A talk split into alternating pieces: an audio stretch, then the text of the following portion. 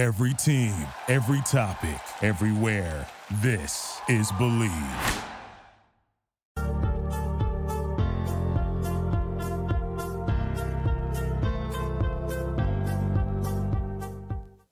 Good evening, Razorback fans. Welcome to the one, the only Hog Talk podcast, live from the Sterling Soap and Roastery Studios, part of Believe and Buzz Radio Networks on 106.7 in Central Arkansas.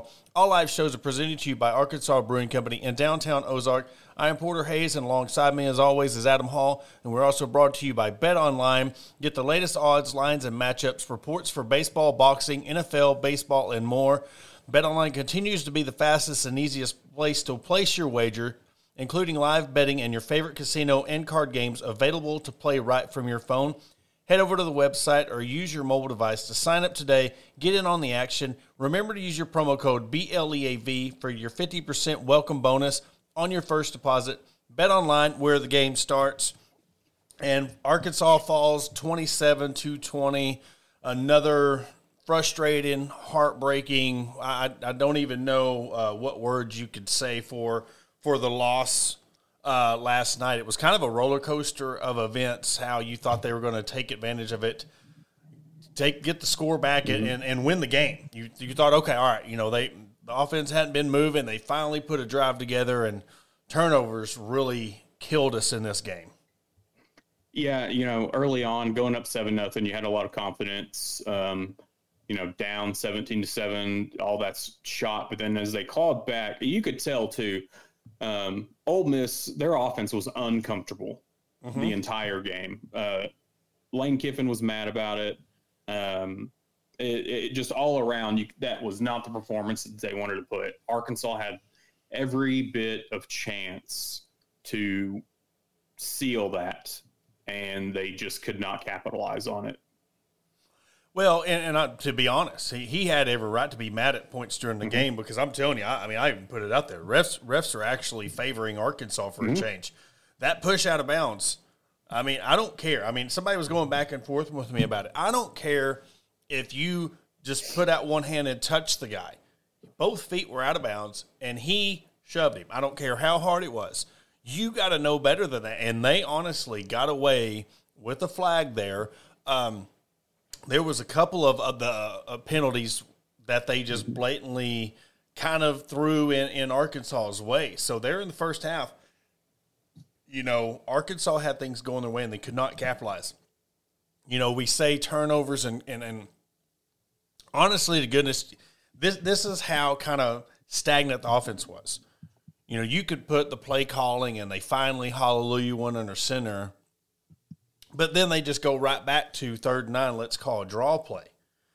And I showed you beforehand, and I don't have the, the audio or the video to show that. But the point I want to make is you go under center, get the first down, and then you call a draw play on third and nine. And if you watch that play, and we'll get into the progressions and, and the reads and stuff on how KJ was last night. Didn't have his best. I don't know if he was too, too hyped up because this was – his last game in, in, in Mississippi if, if he was trying to do too much. But if you go back and watch the play, if he cuts to the left, he scores or at least gets a first down. The, mm-hmm. the quarterback who is engaging with the, the wide receiver wasn't, it's like he knew they're running up the middle.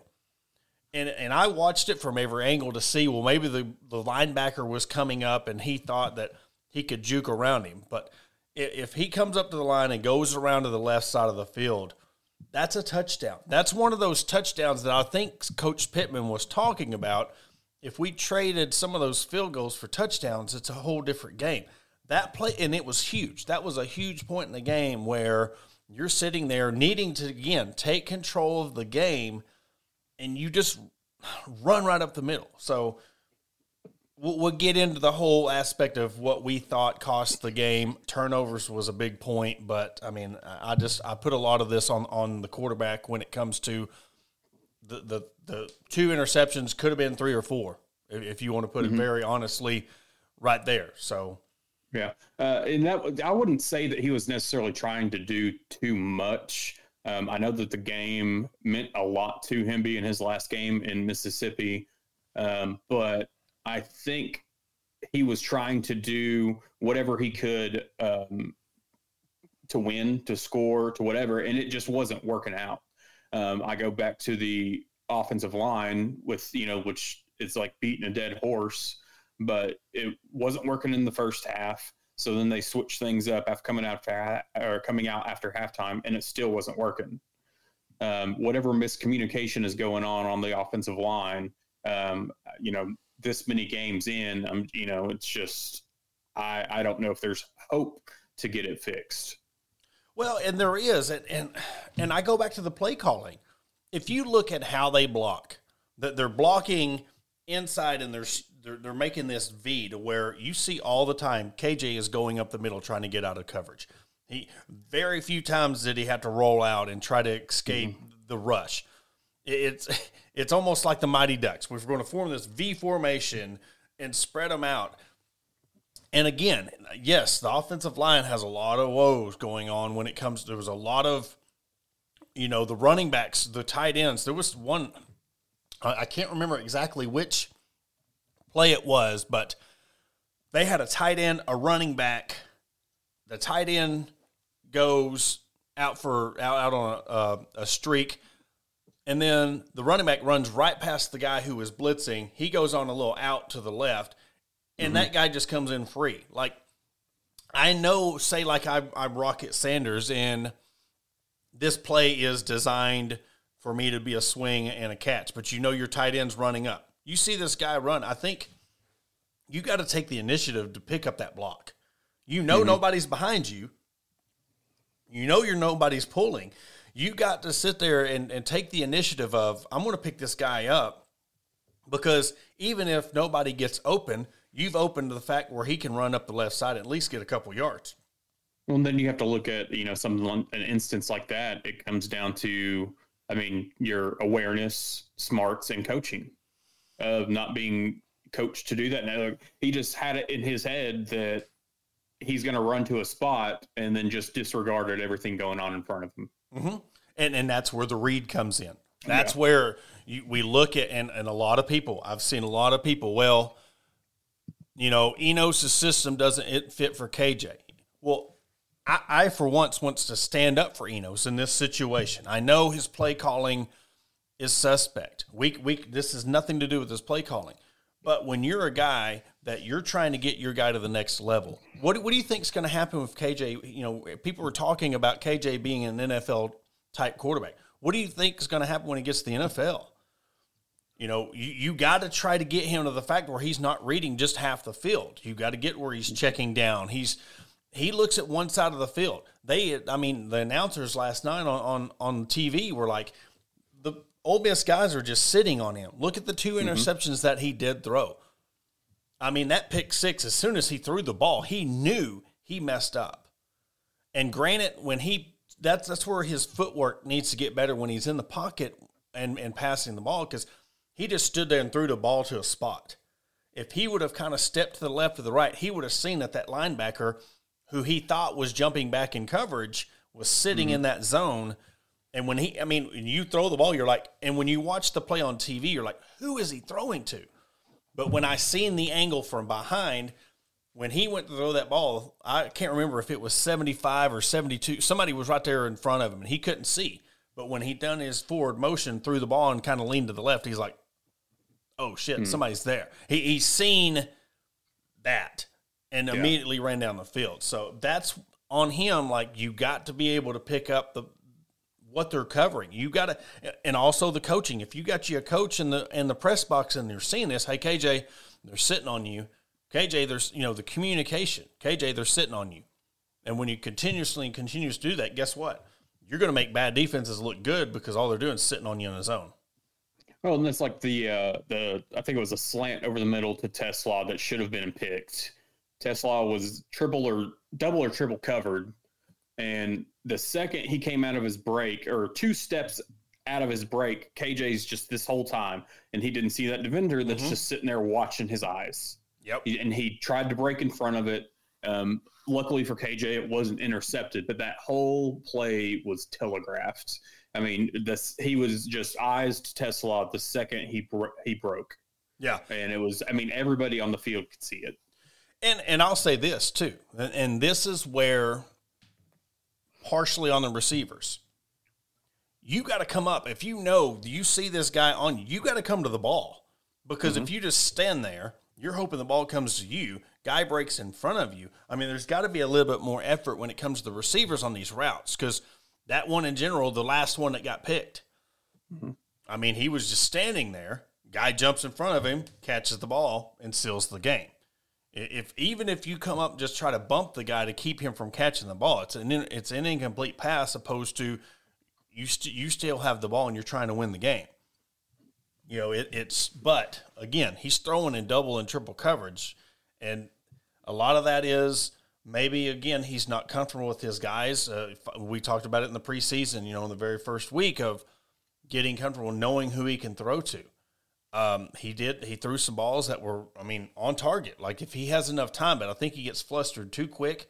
That could be O line and, and you know just the. I wouldn't say PTSD, but it's like you're so used to the pocket breaking down so quick, you've got to make a quick decision. So there, there's a lot of things that need to be fixed, and it just it really stinks because you got Alabama at Tuscaloosa looming. So I mean, you you got to really get get on track. Yeah, and I mean, you know, a positive coming out of I mean, the has injury coming into this game. You know, we saw uh, Tyrus just basically break out. Ty Washington. Um, people weren't expecting that. You know, his only catch last season was in the Liberty Bowl for a touchdown.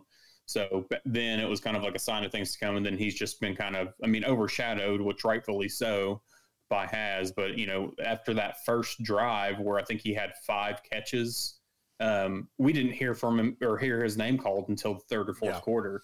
And I get you don't want to just keep going to the same guy every single time. They're going to, but when other things aren't working, if that one thing is working, go to it until they stop you.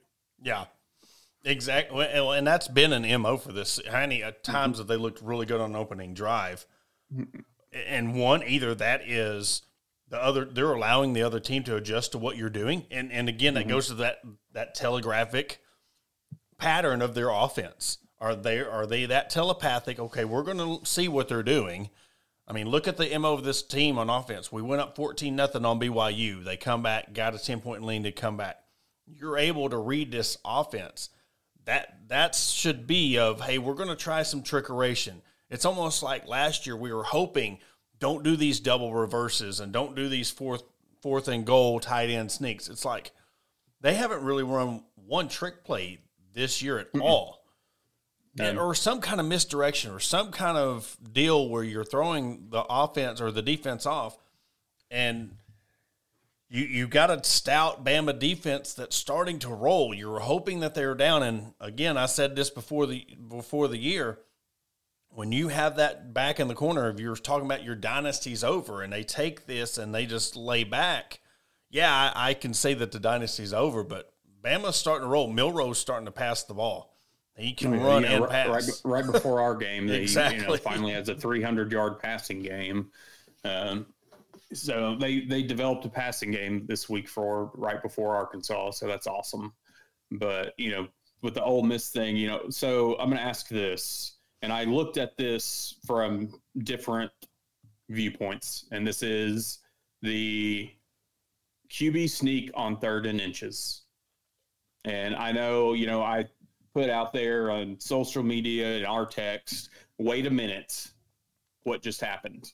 Yeah. Because we ran a QB sneak on the third and inches, you know, KJ under center. So was that Dan Enos pleasing all the critics? was that and okay and with him yeah. pleasing all the critics was he doing it um, if it didn't work so that he could give a middle finger to all those people or was it just to appease them or did sam pittman override whatever he called and said you've got to do this that's tough because yeah. again you look at what happened on down the line with that third and nine call mm-hmm. i mean so i mean it does kind of point in the, the, the direction of why didn't they run any other plays? Out, that that's the thing. Like we're talking about this misdirection, this deception. You got to run. I mean, line up under center and run that out pass like we talk about. I've, I've said mm-hmm. three or four times. I think it was. I think he replied to an email. I mean, I mean, yeah, you know, it, it, it's like okay, here here it is. You know, and I honestly, I think that moment we should have had a big roar out of the crowd like Ole Miss scored. That's how I mean we've seen all the memes, but it's but take that momentum and score. You know, you you can't finally be like, okay, in third and one, we're going to finally do this quarterback sneak. Awesome, but then you lead to what it led to. So it was almost like he called this, but then KJ ends up running a third and nine quarterback draw. So was that an Enos play? Or when are we going to start thinking is, is is KJ calling his own shots when it comes to this? Is he able to check out of this? Because if it was a quarterback draw, or does he, you know, because there was one play where they had their RPO going, and he, I mean, it, it's crazy when they run this RPO. He's very efficient, but mm-hmm. again, that's a you're reading a running back and a wide receiver because you're either going to hand it off or you've already got know who you're going to throw to on, on, on the receiver. So it's a two read system. But to answer the question, I, I, don't know who to put that one on. But yeah, if I, me being petty, I kind of want to be like, well, yeah, that that's him saying, you know what, I, y'all happy now? Are you not entertained? You know? yeah, yeah. And I mean, you know, I was thinking back, you know, when I saw the RPOs and whatnot last night, and the all the talk of um, coordinator of past versus coordinator now. You know, the Briles versus Enos. Everybody wanted Briles gone. Now we've got Enos, this, that, the other. And, you know, watching last night and seeing how the offensive line was and seeing KJ, um, seeing the receivers who cannot create separation whatsoever.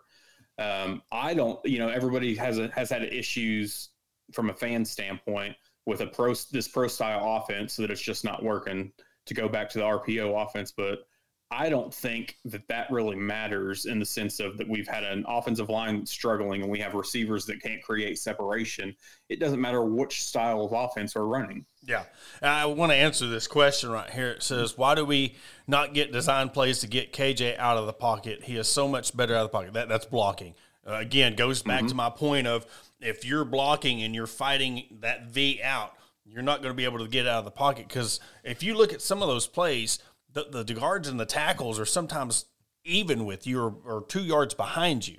So you're not going to be able to get out of the pocket if you can't block. If you want to get him better pocket protection, you've got to have different blocking schemes to where you're getting push. He's able to get time and throw the ball, or like I, like the question poses, get him out of the pocket to where he can throw. There's sometimes though I have to disagree when he's throwing on the run. He's not been that accurate. He has to really be able to sit and throw. There's been a lot of times where he's thrown on the run, he's been underthrowing or overthrowing. You know, he's off target. So, um, but to answer the question in a short way, no, it, that has to go with blocking. If you're not able to block, you're not going to be able to get him a, the chance to get, especially if you're blitzing from the outside, you're not going to be able to get out of the pocket.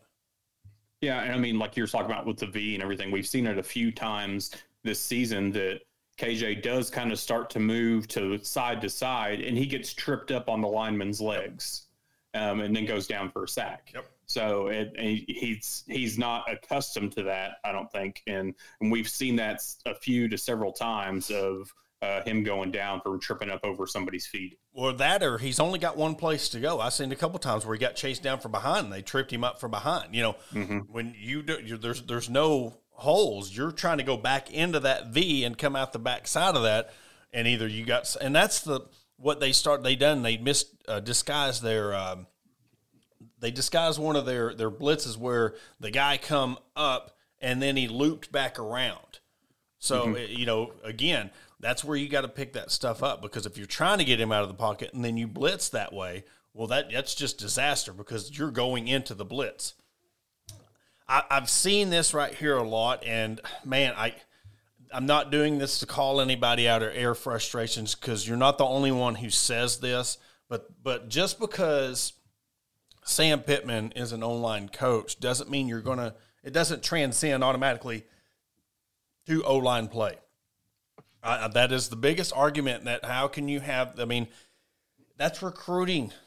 I mean, you're recruiting, but recruiting, you got to have success. You have to have success before you look at Eric Musselman, what he's done. He's been able to go out and get kids from the portal and recruit. But look what he's done with that. He's had success, so that follows up and follows up and follows up. You're, you're running a style of an offense where now you've got a pro guy in there running a pro style offense, but you've got to have the success. You've got, I mean, you can't just just because somebody's 350 pounds, like this comment right here, you know, get five big guys to just because you have the size doesn't mean you have the talent to block. You're not just standing there holding a guy. You have to be quick on your feet. You have to be agile. Um, but yeah, I mean, a lot of it is it's it. You've got to have continued success, and that's why I said before the year this year is the most important year that Arkansas has had in ten years because either you're going to start going up with your program or you're going to start going down. And we're seeing the downward spiral of this program. People are de- deleting Twitters and you know they're letting the noise get to them. And I know that's hard to say because we don't know how many DMs they get and, and mentions. I'm exactly. sure their phones yeah. lock up. They get, but you're seeing this downward spiral of pop, more than likely two and five coming out of this stretch, and people are already moving on to basketball season. So mm-hmm. it, it I, I don't know what's going to fix this. It's going to be short of a miracle, but hopefully they can get out of this hole. Uh, you know, and a win against Mississippi State, maybe that can kickstart them to finish out the year strong. I don't know. Yeah, I think looking at um, Coach Pittman when he came in, and within his first year or two, um, I remember him saying that he was going to treat this like um, the position like he was a CEO. He's going to find and hire the right guys. He's going to trust those guys to do the jobs that they were hired for because they know better than he does about the particular groups that they coach, those positions. And that sounds great and everything, but you know, is he letting the coaches have um I guess not enough repercussions for when their position groups aren't performing? you know, if there's been issues with the offensive line, whether it's you know the offensive line, whether it's the defensive line, whether it's wide receivers. I mean, he should be going to those position coaches, and I don't know that he's not. He very well could possibly be, but figuring out what's going on, what's wrong, what's the issues, um, and then just you know stop making it seem like you're just letting those coaches do their thing, and you don't have a say in it. Yeah, and and that's where we kept on saying like, look, you you've got to at some point step in, and you brought mm-hmm. up the, the the question of the the fourth and one quarterback sneak or going for it or third and third and one quarterback sneak. There's some time where you got to step in and make that executive decision because guess what? All in all, Hunter Yurachek's going to see that th- this is your team. You're the one out there. You're the head of the team. It doesn't matter if your quarterback messes up coaches mess up, it all falls on the head coach's head. You've mm-hmm. got to make those choices. Something I really want to bring up uh, after the break is I want to talk about a point about Dan Enos and, and the position that um, Coach Pittman that was put in that we're really totally forgetting. I'm not making excuses, but it's something to think about moving forward and really putting something in the aspect of expectations and what's really happened with this football team. And we will talk about that after the break. Attention DIYers and home improvement enthusiasts. Are you searching for the right tools and the supplies to tackle your next project? Look no further than Mentor's Hardware Store. With locations in Ozark, Alma, and Clarksville, our vast selection of hardware and building materials is sure to have everything you need, whether you're fixing a leaky faucet or building a new deck. Plus, our knowledgeable staff is always on hand to offer expert advice and guidance. And with our competitive prices and convenient online ordering, Mentor's Hardware Store is your one stop shop for all your DIY needs. Visit us today and let's build something amazing together. Are you in need of legal representation? Look no further than the law offices of Robertson, Beasley, Shipley, and Robinson. As the oldest law firm in the River Valley, we have been serving our clients for over 100 years, with locations in Ozark, Fort Smith, and Springfield. Our experienced team of attorneys provide expert guidance and advocacy in a wide range of legal areas, including personal injury, family law, criminal defense, and more. Trust in our hearers' history and experience to get the results you deserve. Contact the law offices of Robertson Beasley, Shipley, and Robinson today at 479 782 8813. That's 479 782 8813. You looking for a place to grab a cold drink and some delicious food? Look no further than Arkansas Brewing Company. Located at 201 South First Street in beautiful downtown Ozark, our establishment offers a wide selection of craft beers and tasty eats. But what sets us apart is our welcoming atmosphere and friendly staff. At Arkansas Brewing Company, you'll always feel like part of the family. So visit Destiny and Christopher Brockett and staff today and see for yourself what makes us the go-to spot for locals and visitors alike. Arkansas Brewing Company, come for the drinks and stay for the friends. Searching for premium brewery products that will take your daily routine to the next level? Look no further than Sterling Soap Company. Our handmade soaps, aftershaves, and balms are made with only the finest ingredients that give you the ultimate grooming experience. With a variety of scents to choose from, there's something for everyone. Plus, our products are crafted in small batches to ensure the highest level of quality. So why wait? Visit www.sterlingsoap.com or visit our retail store at 16 West Walnut Street in Paris, Arkansas. Shop our collection and discover the difference for yourself. Upgrade your grooming routine with Sterling Soap Company. Without the ones like you, who work tirelessly to keep things running, everything would suddenly stop. Hospitals, factories, schools, and power plants, they all depend on you. No matter the weather, emergency, or time of day, you're the ones who get it done. At Grainger, we're here for you with professional grade industrial supplies. Count on real time product availability and fast delivery. Call clickgrainger.com or just stop by. Grainger for the ones who get it done. And welcome back to the Hog Talk podcast. And, before the break, I'd kind of teased something about Danny Enos and, and Sam Pittman. But uh, a point I want to make, again, this is nothing to make excuses because we are halfway through the season. There, should have been. But, you know, Dan Enos was hired in January. And the way everything happened with Kendall Briles and, and flirting with Miami, then flirting with Mississippi State, and then you know, Arkansas kind of had an OC in waiting in Dow Loggains. Well, when Kendall Briles decided to come back, Dow hit and took took the job in, in, in South Carolina. So what if? I mean, the the beginning maybe they just didn't call his or they called his bluff or whatever and said we're just going to do away with you. Dow Loggains is now the OC. You know, I mean that that could have been another option and having all that time, but the the point is is you know, Dan Enos has not really been in this system for, you know, six, eight months. And the fact that the players now, especially with all the turmoil, if you remember the turmoil between Briles is interviewing for this and that, and then he leaves for TCU. Dow Loggains has gone to South Carolina. So, in an essence of yes, Enos might be the problem and he might need to go, but I mean, what choices or who do you think would have been available in January to come in and and done a better job. I'm, and again, it's I'm just throwing it out there that we have. You know, we got to talk about it because who would have come into this program in January and and done a better job with this team or this offense th- than Dan Enos? That's a good question because I mean that timing goes into a lot of all coaching decisions, unless you're just throwing um, the bank at somebody to get them to leave wherever they're at. I mean, timing is everything. Um, you know, we can go back to look at after Chad Morris. Um, nobody wanted to come here. I don't care who y'all say interviewed, who did. Nobody wanted this job. Flip script.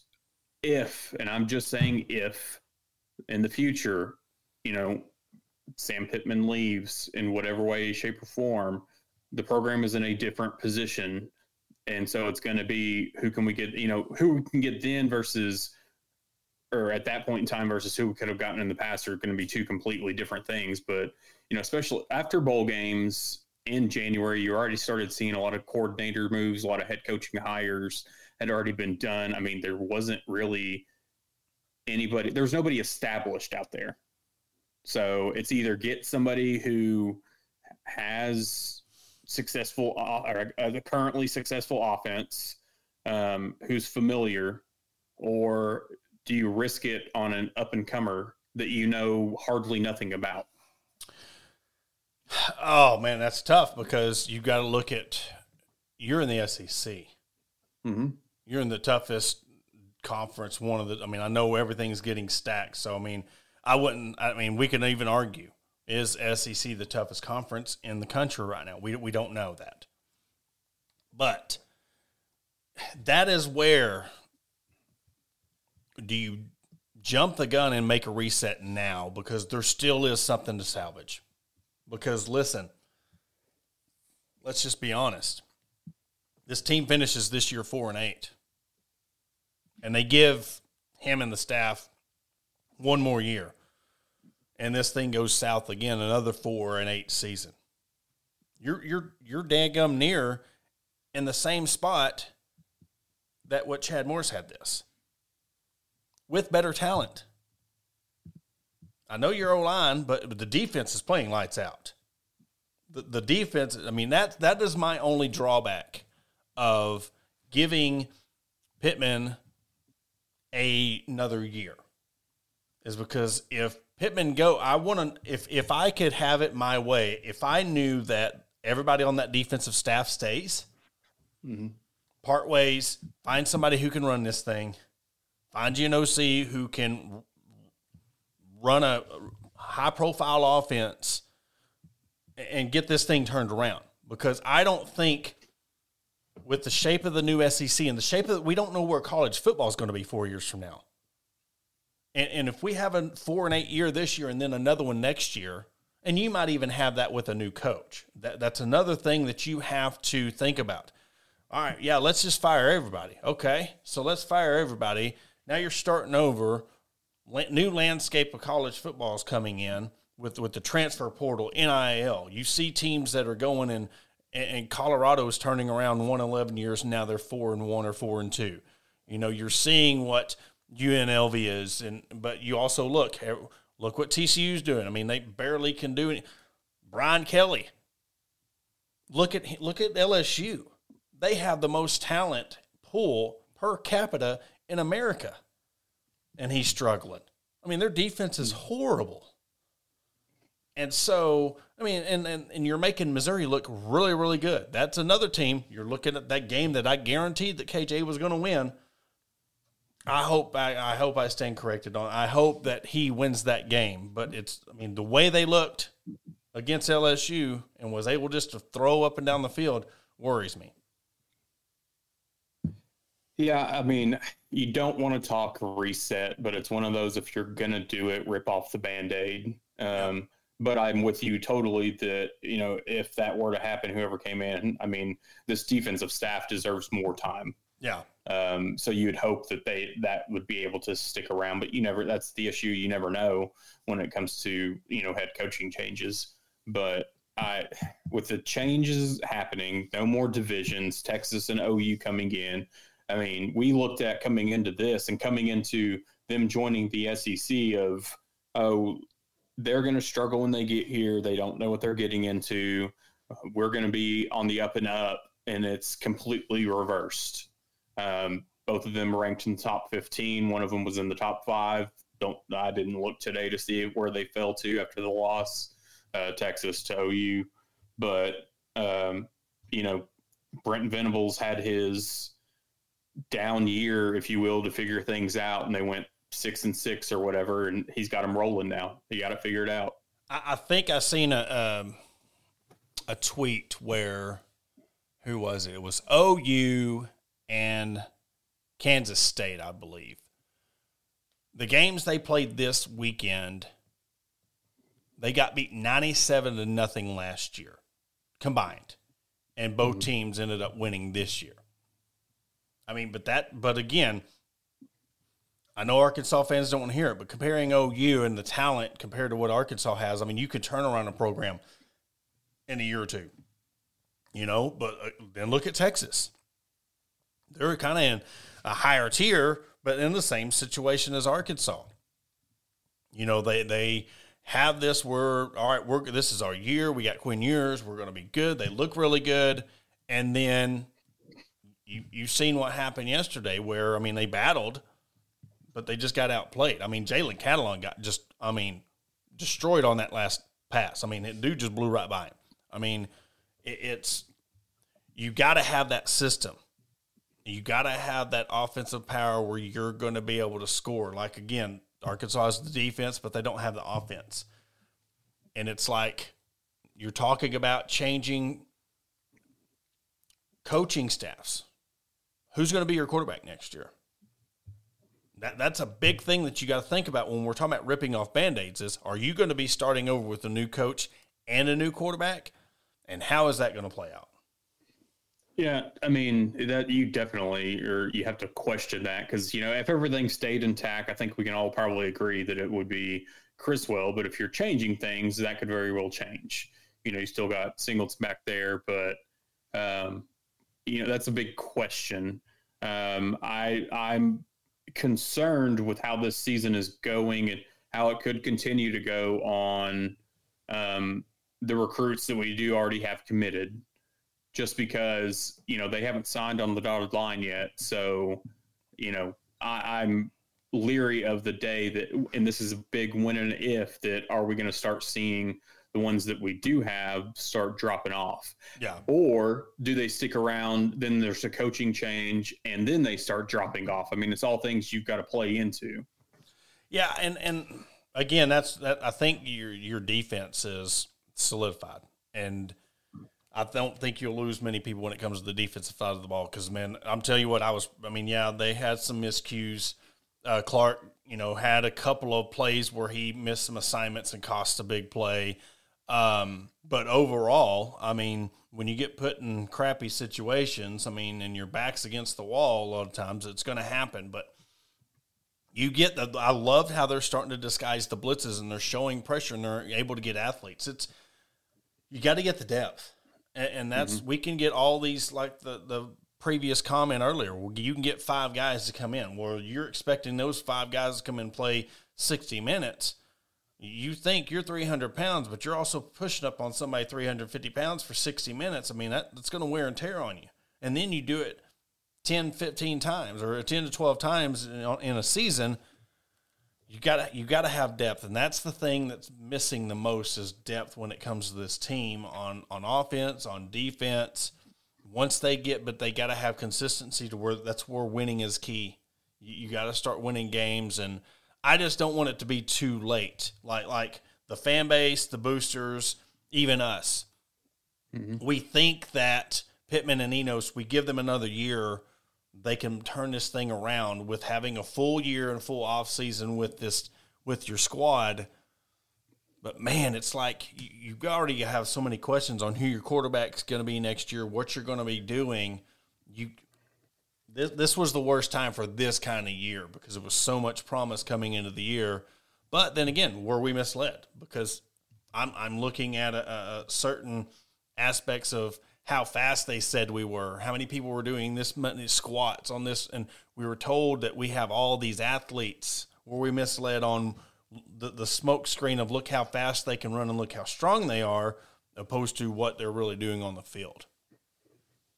Yeah, um, I've thought a lot about that. And um, you know, I I think it was potentially a little bit of the smoke screen, or you're just focusing on certain things, you know, like the weights and the speed and whatever. Because I mean, it, it, was the off season. There are things you can and can't do. Um, so you're focusing on that. But I think maybe some of it was a little bit of a smoke screen. You know, I think back to um, it was during uh, when Bielema was here, and I forget what the strength and conditioning coach his name was, but they would put out a few videos um, of the guys doing squats, and they even did it in the middle of uh, Razorback Stadium on the 50 yard line. And I remember it was like when the lights come up, the freaks come out, or something yeah. like that. I mean, it was a whole hype video around it, and you know, granted, the offensive line was better during that time, but I think that was a year that we still won four games that year. And I just look, are we just doing things like, hey, look at this when we've got other issues over here? Yeah. And goodness gracious, it's just, man, I, I feel, look, I, I feel, I, I feel bad for, for the fans because just what y'all have had to endure for 30 years.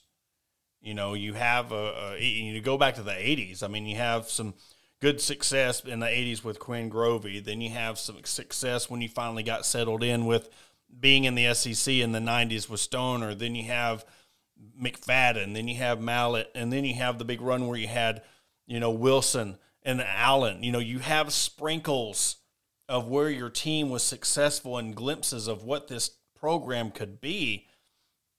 But there's a lot of years after that of just shambles. And, mm-hmm. and I, that's where I feel bad is because you're hoping that this, this, this program turns it around, you know, and the fans don't want mediocre, but that's what this program has been. it's, it's been mediocre. You know, you look at the schedule, you look at their ranking. I mean, you're three, the 17 years, you're three games over 500, and, and that that's not exceptional. You know that, that mean you're you're being looked at right now as you're thankful Vanderbilt is in the conference right now. Mm-hmm. I mean that's that's where the program is. That's where we're looking at this program. Thank God we got Vanderbilt. Yeah, and I looked at you know with just because after Alabama the bye week, you know we've got Mississippi State. and I look at it like, you know, since we couldn't get Vanderbilt, at least we have Mississippi State on our schedule because, mm-hmm. you know, I look at us kind of at that 12th spot, be right ahead of Mississippi State and Vanderbilt.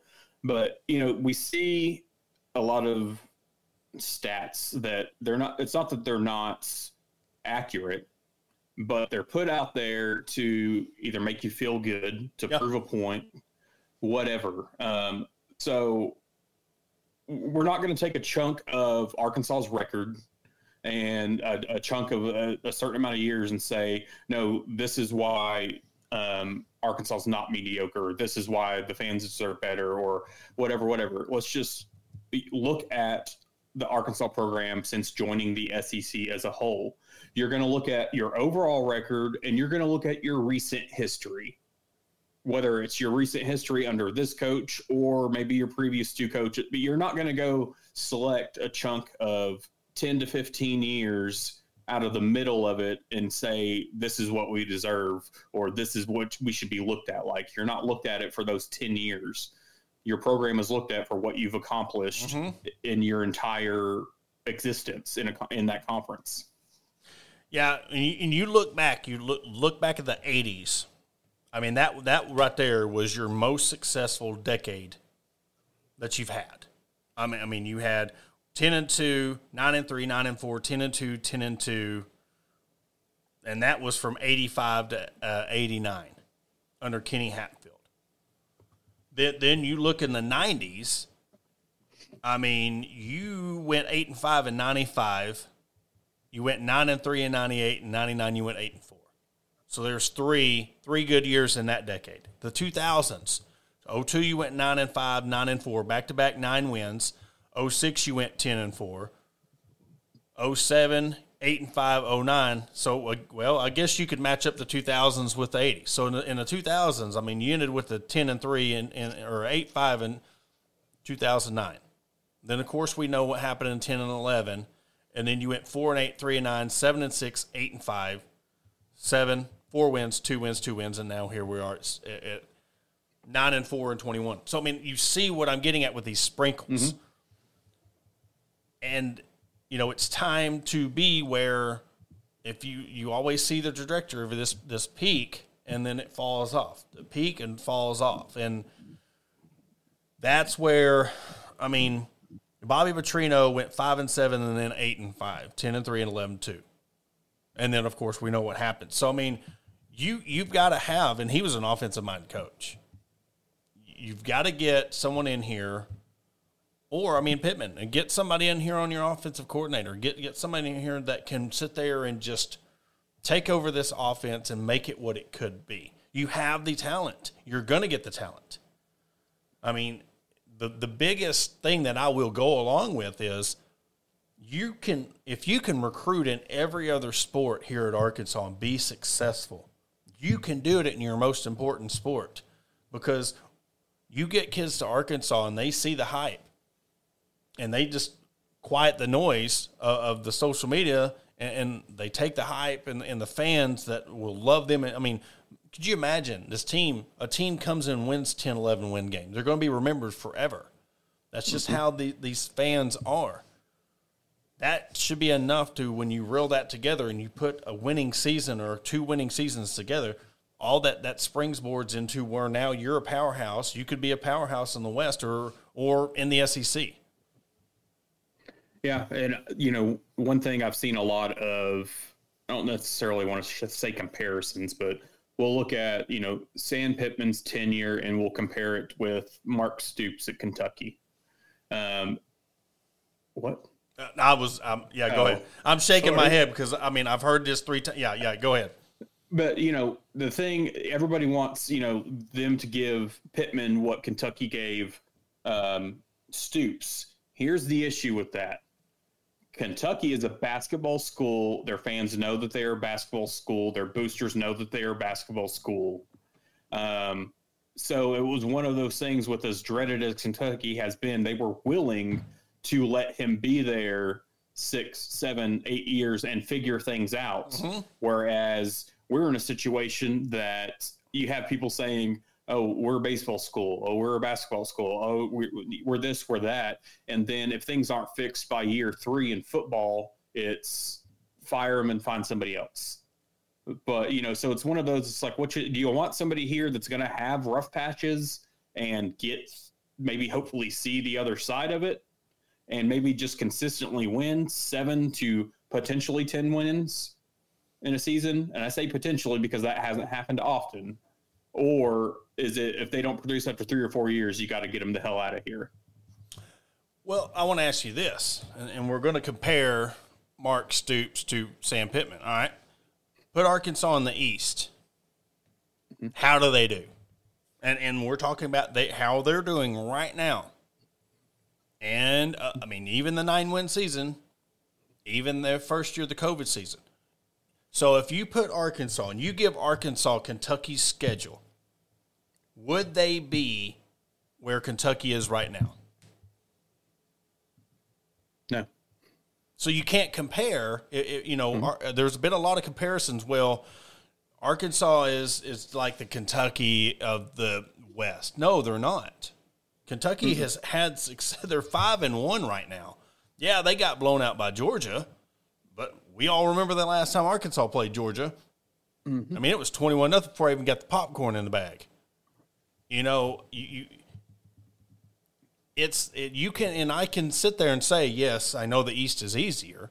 The the East schedule is easier, and running through the East is a lot easier than the West. But if we're going to compare, would you take Arkansas? What what would and I want to use that as my question of the day tomorrow. What would Sam Pittman's record in the SEC be if he had an East schedule? And would that change? Would they be sitting at five and one right now? I look at it like you know, let's okay, flip the script. So then you'd be playing, which I know we're playing Florida this year, but you're going to add Tennessee, and then you're going to add let's see, South Carolina, who struggles but at times flashes some. Um, Georgia. Mm-hmm. I mean, it's it's you're it, it's one of those things that there's still better teams than you on the other side of the division. I mean, could you beat Missouri right now? No. Could Arkansas beat South Carolina right now? Toss up. I, I would give it a toss up. Mm-hmm. I, I Vanderbilt would give them a scare, but I think they would yeah. they would they would play that. But if you look at it, could you know Arkansas right now? Could they beat Florida right now? No. Of course, we know Georgia, Missouri, then they play Tennessee. We're about to find out if Arkansas could beat Mississippi State. Then Kentucky has to play Alabama, South Carolina before they play Louisville, which of course we would we would take somebody else and pl- replace them with uh, maybe an LSU or something. But I mean that's just this year. What year was again? Let I want to go back and see uh, last year's Kentucky schedule. They went seven and six last year, beat Florida. Could have Arkansas beat Florida last year? Yes. Okay, we beat South Carolina last year, Mississippi. Then they played Mississippi State, Tennessee, Missouri, Vanderbilt, and Georgia. So, w- what would Arkansas's record been differently if you would have put them in the East? I mean, that's something we can ponder on and think about. You know, Yeah. Because I mean, it's and it's, this is no knock to like it's, cause since we both played Mississippi State, you know, we got embarrassed by Mississippi State last year. They were riding on a lot of emotions last year with the passing of Mike Leach.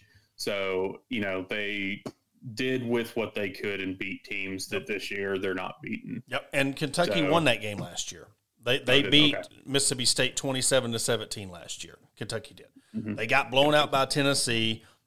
Beat they beat Missouri, but lost to South Carolina. And I'm not saying now. Listen, I, I mean I want to be very clear. I mean we can say this is a toss up. We can say that they're equal teams, but the whole well we our program is this i wouldn't say it because kentucky back to benny snell they've had success and they have won games that they were supposed to arkansas hasn't arkansas has lost a lot of games that they were supposed to and i'm strictly going underneath the sam pittman era you know there's there, there's a lot of and honestly i would compare them to the south carolina Mate, well, I don't know. Who would you compare them to the in in the in the East? Because what what was Arkansas's? Because you can't say Texas because that's outside the conference. What was Arkansas's last big conference win?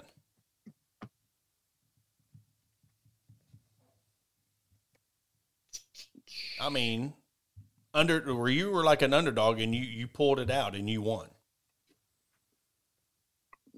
Would it have been two years ago? Quite possibly. I mean the Yeah. the three three trophy year. Mm-hmm. That nine win year. Yeah. You know, it, it's one of the things that, yes, we got to look in the mirror and know that what Arkansas is as a program, and we can say, do this and do that, but we can always say complaints. But who, okay, so if you want to fire uh, Enos, who would you have? What, what's your resolution? If you want Sam Pittman gone, what's your resolution? What who would you bring in? Who do you think could come in? And that's the questions we need to be asking ourselves because the answer might not be there. You might want this person, but do they want to come? Mm-hmm. That, Um, that's usually the the quick thing is people throw out the fire them, get rid of them, but then it's okay. What's your next plan? What's your next step? Because unless you're like I said, unless you're throwing the bank at them, you got to think about those things. Yeah. And again, that that that is going to be another factor when we're talking about this money with this renovation of the stadium and this the Big Reds bar, rooftop bar, and all these things, renovations of Bud Walton Arena. I mean, everything that goes into this athletic program, what they're spending, do they are they holding out for this buyout? Are they giving going to give Pittman another year? Because whether they start over, are they looking at it from the aspect the business aspect? Well, whether we do it this year or next year, we're going to be in the same position.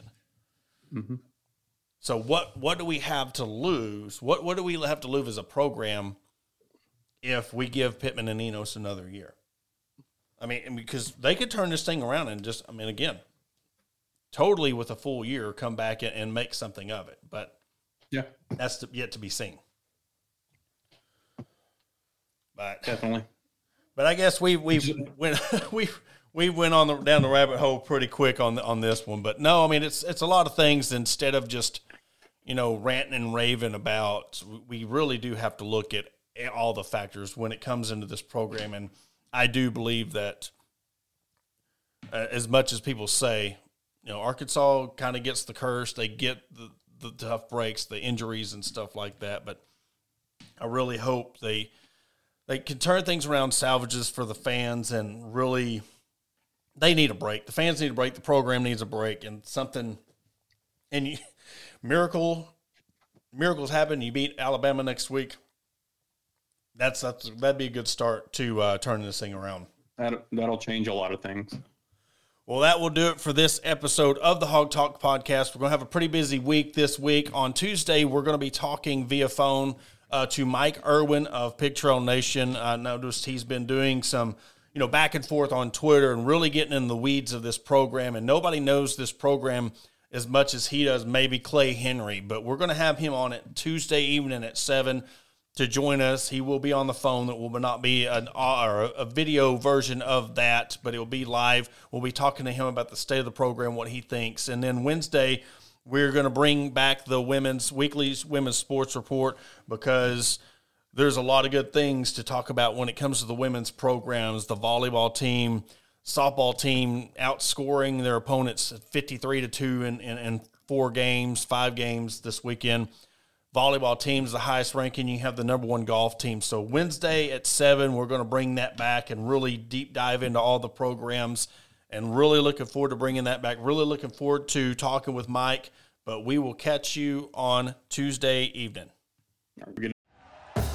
Thank you for listening to Bleav. You can show support to your host by subscribing to the show and giving us a five star rating on your preferred platform. Check us out at Bleav.com and search for B L E A V on YouTube.